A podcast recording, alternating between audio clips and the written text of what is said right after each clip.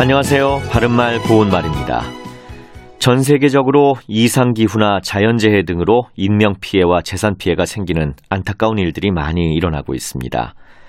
사건, 사고 현장을 전하는 보도를 보면 붕괴 현장은 전쟁터를 방불케 했다. 이와 같이 무엇을 방불케 하다라는 표현을 종종 접할 수 있는데요. 형용사 방불하다의 기본 의미는 거의 비슷하다로 여기서 방과 불은 모두 비슷하다는 뜻을 가진 한자를 쓰고 있습니다. 예를 들어 그녀의 기품 있는 모습은 여신의 방불한 데가 있었다. 이와 같이 쓸 수 있죠. 또 이 형용사는 주로 무엇을 방불케 하다의 구성으로 쓰여서 무엇과 같다고 느끼게 하다라는 뜻을 나타냅니다. 앞서 말씀드린 것처럼 사고 현장을 표현할 때 외에도 도시의 밤거리가 휘황한 네온 사인들로 한낮을 방불케 한다. 이처럼 쓸 수도 있습니다. 방불케 하다는 원래 방불하게 하다가 줄어진 표현입니다.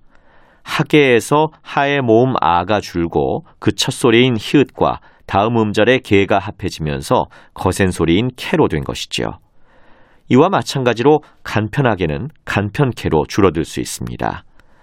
이와 비슷한 예로 연구하도록이 연구토록으로 되는 것을 들 수 있는데 여기서는 하에서 모음 아가 줄고 그 첫 소리인 히읗과 다음 음절의 도록이 합해지면서 거센 소리인 토록으로 줄어들게 되는 것입니다.